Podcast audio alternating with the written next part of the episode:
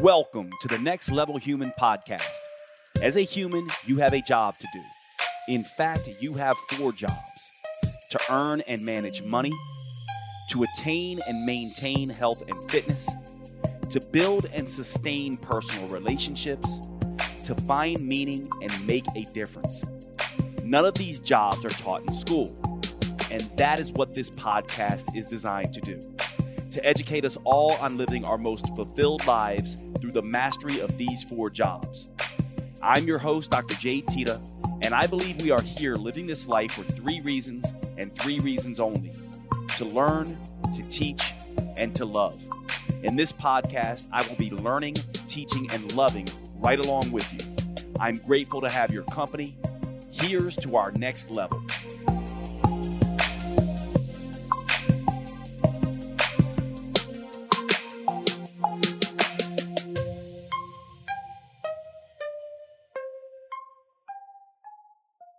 Welcome to the show, everybody. Today we are back to talking about health and fitness, and specifically a topic that many, many people are going to find uh, very interesting and are going to have more application for uh, very shortly because we're kind of in an interesting place right now in health and fitness where we're having more and more, you know, sort of tech gadgets that uh, we can use to evaluate our metabolism. And we're going to be talking about one of those tech gadgets today, and these are continuous glucose monitors, oftentimes uh, denoted by their abbreviation CGMs. So these CGMs, continuous glucose monitors. I'm not going to be talking about uh, particular brands, although I will mention uh, the two that uh, I know and use. Uh, one is called the Dexcom monitor, and the other one is the one that I use called the Libre Freestyle CGM, continuous glucose monitor. And a continuous glucose monitor is essentially a monitor that has a little probe that you actually put into the skin. In the case of the Dexcom, it usually goes around the belly. In the case of the Libre, it goes uh, on the tricep. And so if you see the back of the arm, the tricep, so if you see people with this little white uh, sort of uh, emblem on the back of their arm, this little piece of plastic on the back of their arm or on a body part that looks sort of like the bionic man or something like that. It usually is a CGM, a continuous glucose monitor. These things are becoming more and more available to us. Right now, they are uh, available by prescription. If you want to get one, and uh, want to go through me and my office, that's absolutely fine. We're in California. I can help you uh, get one. You just uh, email support at jadeteta.com. You also can just ask your uh, local pharmacist or your physician. Most of these have to be prescribed. So let's get into exactly what a CGM monitor is doing. First, let's cover some of the basics around blood sugar in particular. Now, when we're talking about blood sugar, what ends up happening is when you eat any kind of carbohydrate, uh, any kind of starch or sugar, it is all broken down into glucose in the body. And then we can measure that glucose in the blood, which we call blood sugar. So, as far as your body's concerned, it does not matter if this is starch from bread or pasta or potato, or whether this is simple sugars like sucrose, table sugar, or uh, something from a cookie or something like that. It all gets broken down into glucose in the body and is uh, essentially measured as blood glucose. Now, there's one caveat to this because there is one other monosaccharide, fructose, that is not picked up through continuous glucose monitoring. And so you can have high blood fructose levels and not necessarily see your blood glucose levels go up, your blood sugar levels go up. We're going to focus primarily on blood sugar in this particular show. So ultimately, what is the purpose of blood sugar? Well, this sugar is floating around in the blood so that tissues like muscles can suck it up for energy when needed and use it for energy. It's the same reason why your body is has fats floating around in the blood and even proteins floating around in the blood. And actually, these are always kind of measured in the standard blood labs that your doctor will do. So you'll get a blood glucose, that's your blood sugar. You'll get triglycerides, that's your blood fats. And it will also measure things like globulin and albumin, which is a measure of uh, amino acids or proteins in the blood. And so when you're doing standard blood tests, you're picking up these values of macronutrients floating around in your blood, and it's there to provide energy.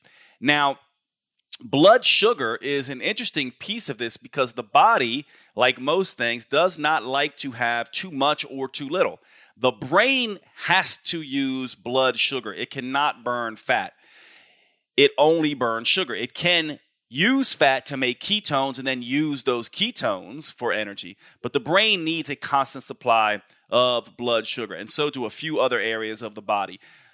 Now, when blood sugar gets too low, the brain is essentially going to die. So you do not want that to happen. When blood sugar gets too high, the same thing can happen. Uh, you can go into a high blood sugar induced coma. You do not want these things to go too high. So the body likes them in the Goldilocks zone. And the healthy sort of resting levels for blood sugar in a healthy individual are going to vary, but typically we, we tend to think about 60 to 100, usually somewhere in the 70s or 80s as being fasting blood sugars. These are the blood sugars that you should have when you are without food for a night, let's say, for anywhere from 8 to 12 hours. Your blood sugars fasting without eating should be around that number. Now, if they go too low, can they go too low? Certainly, there's people who I've seen with very low blood sugars, uh, you know, even in the 40s and 50s, who are on keto diets. And the reason their blood sugars can go that low typically is because they're running off of ketones. Uh, but in general, you don't want those levels to go that low. If they're going to be low, uh, you want ketones available as well. Now, if they go high, typically after a meal, most individuals will not see their blood sugars go much above 200. In fact, if the blood sugars go way above 200 or above 200, this is an indication that that particular person is uh, diabetic in a sense. And so we want this fasting ratio of blood sugar to be somewhere around 60 to 100. And then we want it to be, uh, you know, between 100 and 200 relative to eating meals. And so it will spike a little bit and then come back down. Now, what these continuous glucose monitors are doing is they are essentially sampling the blood every few minutes or so, registering the blood sugar level on a chip. And then when you go to read that number on your phone, there's apps on your phone or uh, through another device that picks up that chip, and then it will tell you and fill in all the gaps. So it used to be that if we're just doing a standard blood sugar prick, finger stick, we have to do a ton of them to get a curve. But if we do one at 2 p.m., let's say, and then another one at 2:30, we don't know uh, what it was doing between in that 30 minutes. And certainly, if we have go all day, we might see that oh, we were normal in the morning and we were normal at night, but we not might not see these huge spikes that happen during the day. Or likewise, if we do a fasting sugar in the morning, wouldn't it be nice to be able to see what our blood sugars were doing at night? Well, this is what the CGMs, these continuous glucose monitors, are doing. They are allowing us to see what our blood sugars are doing at all points, and then we're able to make determinations about how healthy our metabolism is, how flexible our metabolism is. And I'll give you some really interesting clinical pearls on myself and uh, clients that I have worked with with continuous glucose monitors. They can be highly impactful and tell you things about like how are you responding to stress with your blood sugars and how are you responding to food with your blood sugars and how does exercise impact you and how do certain supplements that purportedly help with blood sugar balance work for you versus someone else so let's get into some of the science behind this. First of all, there are several hormones that regula- uh, regulate blood sugar. Primarily insulin, which is the only one that really lowers blood sugar. And insulin essentially does that by signaling the cells to express glucose receptors to take in glucose. So insulin is a blood sugar lowering hormone. Now, insulin is balanced by other blood raising uh, blood sugar raising hormones like glucagon and adrenaline, adrenaline slash epinephrine or noradrenaline slash norepinephrine. So uh, these things will raise blood sugar. Now, isn't it interesting? Right away, you get a hint in terms of how the metabolism evolved. We have several different hormones which raise blood sugar and only one that lowers it, which tells you whenever you see redundancy in the metabolism, that kind of tells you what was more important. What was probably more important for our ancestors is the ability to raise blood sugar levels and probably the propensity to have low blood sugar on average and maybe higher ketones versus having very high blood sugars. If if our ancestors were walking around with very high blood sugars all the time, we would probably have redundancy in the hormones that lower blood sugar. We don't. We have redundancy in the hormones that raise blood sugar. Now, how are these hormones raising blood sugar? Well, glucagon, adrenaline, epinephrine, adrenaline if you're in Europe, epinephrine if you're in the United States. These hormones will raise blood sugar, and they do that by essentially acting at the level of the liver and saying, hey, liver, release some glycogen. And hey, liver, let's make some glucose from uh, amino acids, from gluconeogenic amino acids. And so they basically raise blood sugar by breaking down glycogen human starch, basically, that we store in our liver. And this is useful to know. We store starch, what we call glycogen, in our liver and in our muscles, but we can only access that glycogen from the liver. The glycogen that's in the muscles, what we believe is that it is only used for the muscle, it's not released into the blood stream. Whereas the glycogen or starch that's stored in the liver is directly used in the bloodstream, right? And so when we have insulin, insulin actually will say, hey, don't break down any glycogen. In fact, make some glycogen. And two, don't do any gluconeogenesis, new making of sugar, because we have enough. Now, when you start to become insulin resistant at the level of the liver, what happens is those liver cells never get the message that there's all this blood sugar around. And so it will continue to break down glycogen and continue to make uh, sugar through gluconeogenesis, right? So this is part of the problem. So I want to say this one more time because it's very, very important. One, we have hormones like adrenaline, which is a stress hormone, and a hormone like cortisol, which is a stress hormone, which can raise blood sugar. It does that by breaking down, causing the liver to break down glycogen and release it as glucose, and or causing the liver to make new glucose from gluconeogenic amino acids and glycerol from fats. Okay, so this is what's happening there. Then we have insulin that lowers blood sugar. However, if you become insulin resistant at the level of the liver, and you can become insulin resistant at many different tissue levels, I did an entire podcast on that. If you want to go back and look in the archives, you can see, and this will go nicely. I don't know exactly what. Um, issue that was, uh, what podcast issue that was, but it will go nicely with this one. We have to understand that insulin can be resistant in many tissues. And when you become resistant to insulin at the level of the liver, the liver will continue to dump glucose even after you've eaten sugar.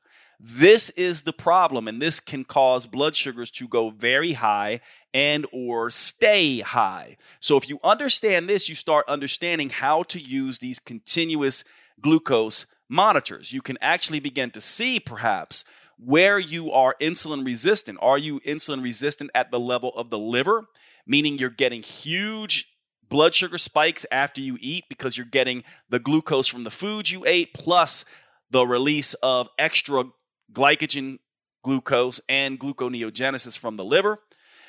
And or are you not lowering uh, glucose later because your muscles are insulin resistant and therefore can't pull the sugar that you ate out of your system. And you can actually look at the different CGM curves, the continuous glucose monitor curves, and see which is which. Now, if this is all brand new to you, it's probably a little bit confusing right now. So let's walk through an example of this. What you'll typically do is wake up in the morning, and if you had an old fashioned blood sugar monitor, you'll stick your finger and you'll get a blood glucose reading. If you're healthy and optimal, it's going to be somewhere between 60 and 100 that fasting blood sugar reading. If you're in the pre diabetic ranges, it's going to be somewhere between 100, let's say, and 120 something. Now, If it's above 126 on two separate occasions fasting, that is diagnostic for diabetes. So we tend to say that you're having dysglycemia or prediabetes when you're between 100 and 126. You are normal when you're below 100 and uh, above around 60. Now, can it go lower than that? Yes, in some cases it can, and people can be just fine so long as they're creating ketones.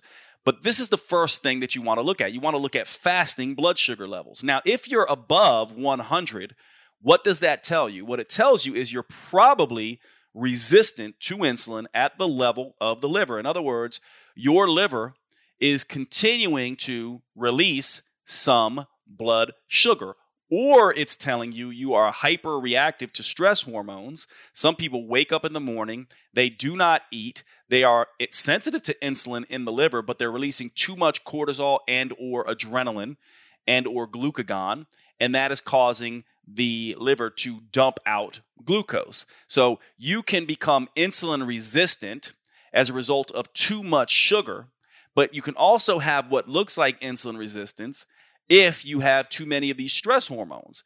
And by the way, cortisol is notorious, very high cortisol levels are notorious for causing insulin resistance as well. So, this is why I sometimes like to say you can eat your way into insulin resistance or you can stress your way into insulin resistance. But the point is, at this first moment when you wake up, you're want to take your blood sugar reading.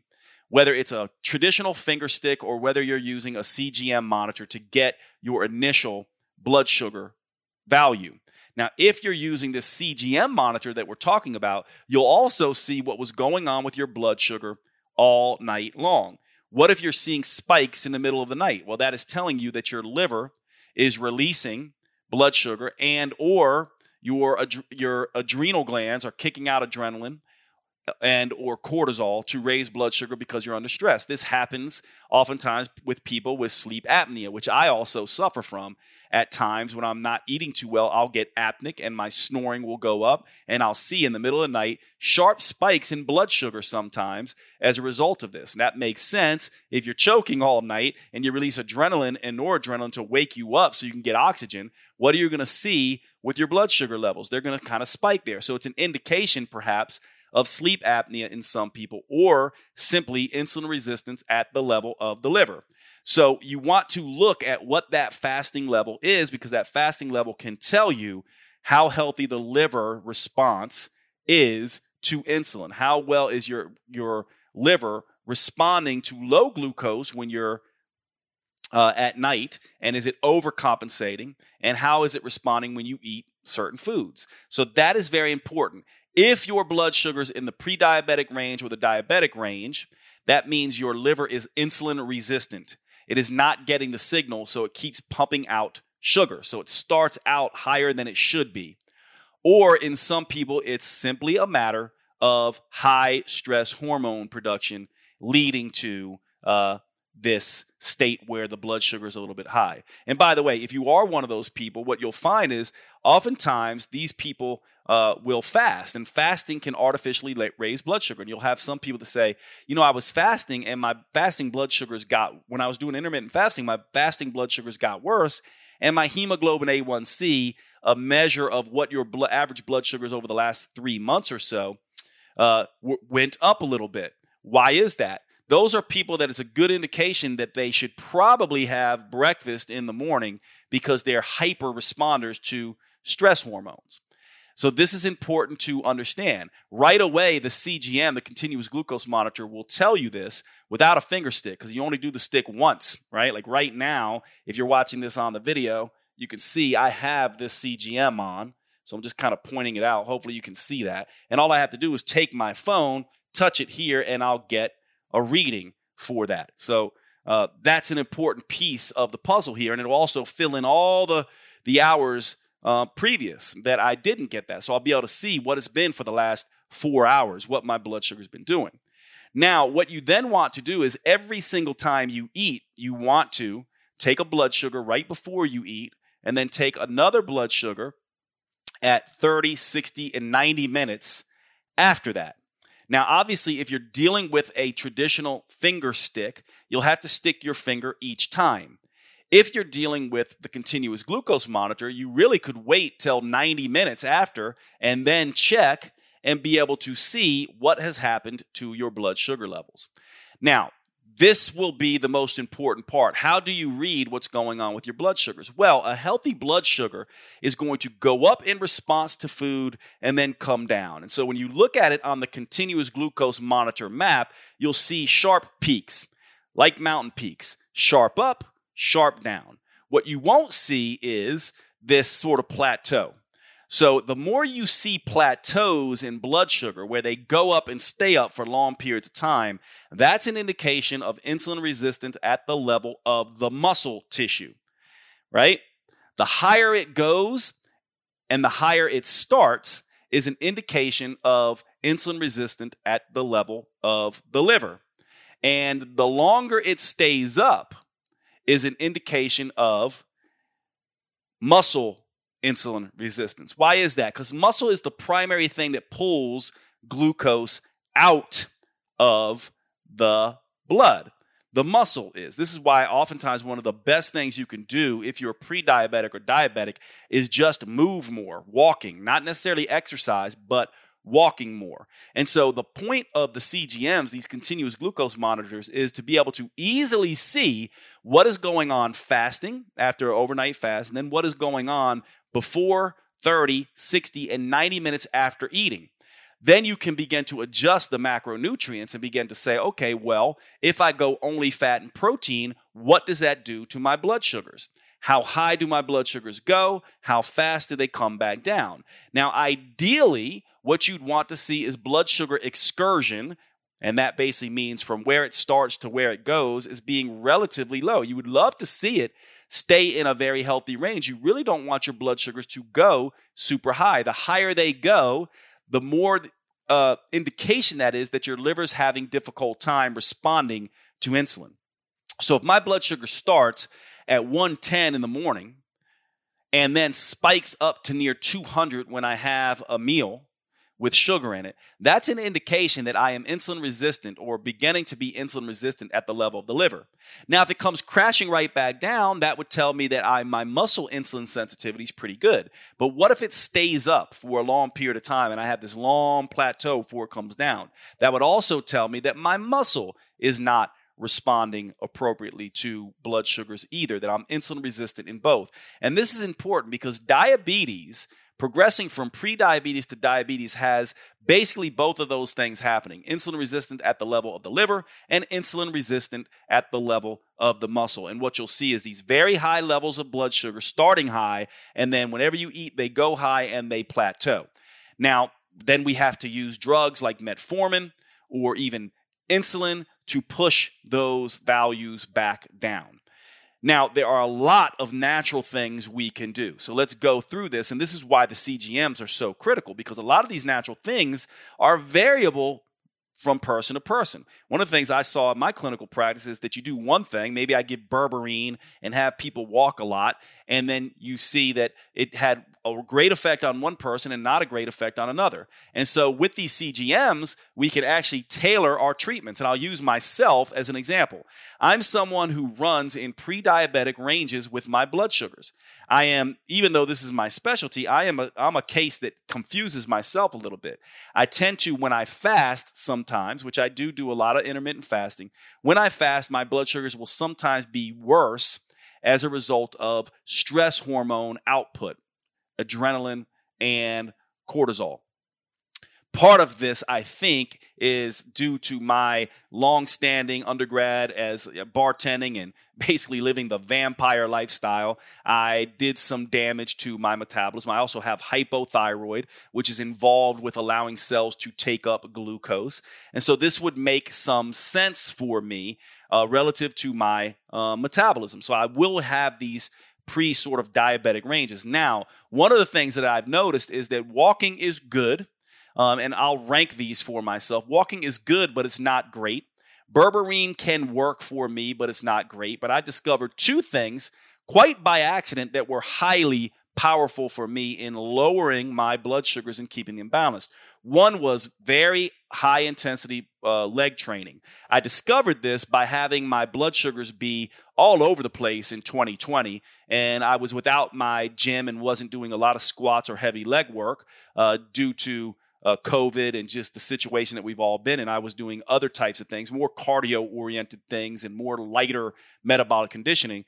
Once I started doing leg training again, I was all of a sudden seeing that for three days after that leg training, after heavy squats and heavy leg work, my blood sugars were relatively perfect. I've also noticed that when I supplement with magnesium, which is not normally, magnesium is known to help with blood sugar. It's just not normally the thing that we oftentimes think of, but for me, it's absolutely critical for me. When I'm supplementing with magnesium, magnesium seems to be the most powerful supplement for me in lowering my blood sugar. Whereas for other people, I've seen it be berberine or things like alpha lipoic acid, which can be hypoglycemic in its effects.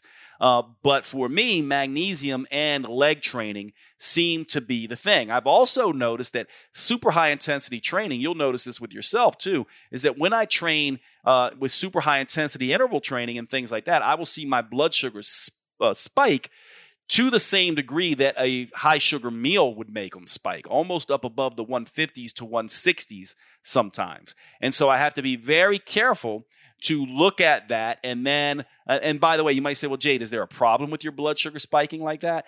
Uh, not necessarily. Obviously, when you're doing high intensity interval training and high intensity workouts, the body likes to use glucose. And so I have a very, I think, sharp and uh, sort of refined and sensitive a, adrenaline response uh, in terms of uh, stress hormone response uh, in relation to exercise. So I think I get this big kickoff of glucose.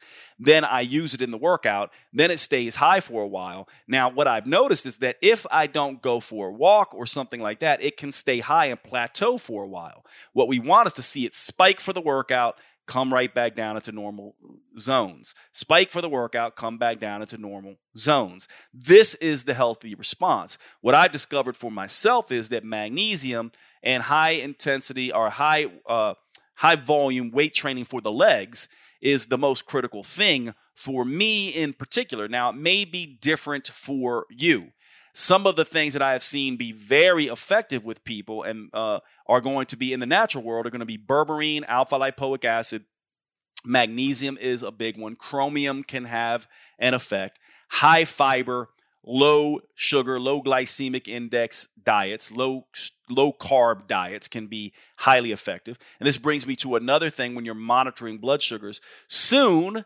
hopefully these CGMs will also will have uh, CKMs, continuous glu- uh, ketone monitoring as well, to go right alongside glucose monitoring. And CIMs, continuous insulin monitoring. Now, these are not available yet, but wouldn't it be nice to have the technology, and we probably will soon, to not just test glucose, but to also see what insulin did and what ketones are doing as well. So we can see those three things together and really get a glucose curve, an insulin curve, and a ketone curve.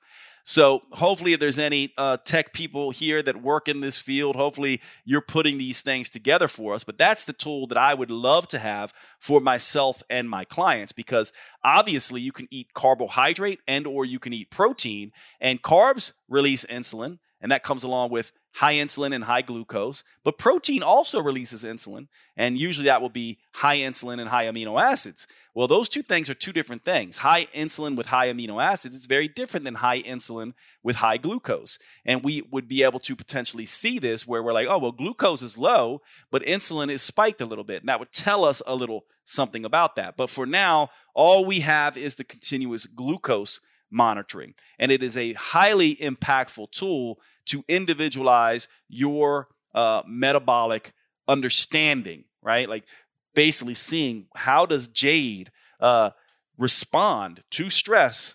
How does Jade respond to carbohydrates, to fats, to protein intake, to the combination of these? How does he respond to meditation versus walking versus high intensity interval training versus traditional weight training versus berberine versus magnesium versus all these other things. And I can begin to put together a very useful, individualized approach, supplement wise, lifestyle wise, exercise wise, movement wise, that is tailored to Jade Teta as a result of looking at CGM, continuous glucose monitoring, because glucose is such a good indicator of what is going on in the metabolism. How stressed out is the metabolism? How well is it using its fuels? Uh, all of that kind of stuff. So I'm going to end the podcast here. I wanted you to be aware of CGMs and to begin to hear this uh, technology. And I realize what we're talking about on this episode is a very, very technical uh, discussion.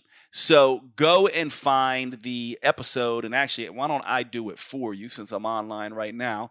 I'm just going to go on here and search on Google. Um, let's see, next level human podcast, insulin. And let's see if I can tell you right now. Uh, it was episode 29. So, in addition to this podcast episode, go listen to episode 29. Uh, on the Next Level Human podcast. And these two together will give you an awful lot of information about insulin resistance and insulin sensitivity, and also measuring this stuff more effectively through continuous glucose monitoring. Okay, hope that was useful for you all, and I will see you at the next episode. Please do me a favor and go and rate the podcast. I would love to also get DMs from all of you. I get them, I read them. I oftentimes respond as much as I can. Tell me the episodes that you want uh, me to do. Tell me what you liked or didn't like about this one, and we'll see if we can get you some more content you love for future episodes. All right, we'll talk to you at the next show.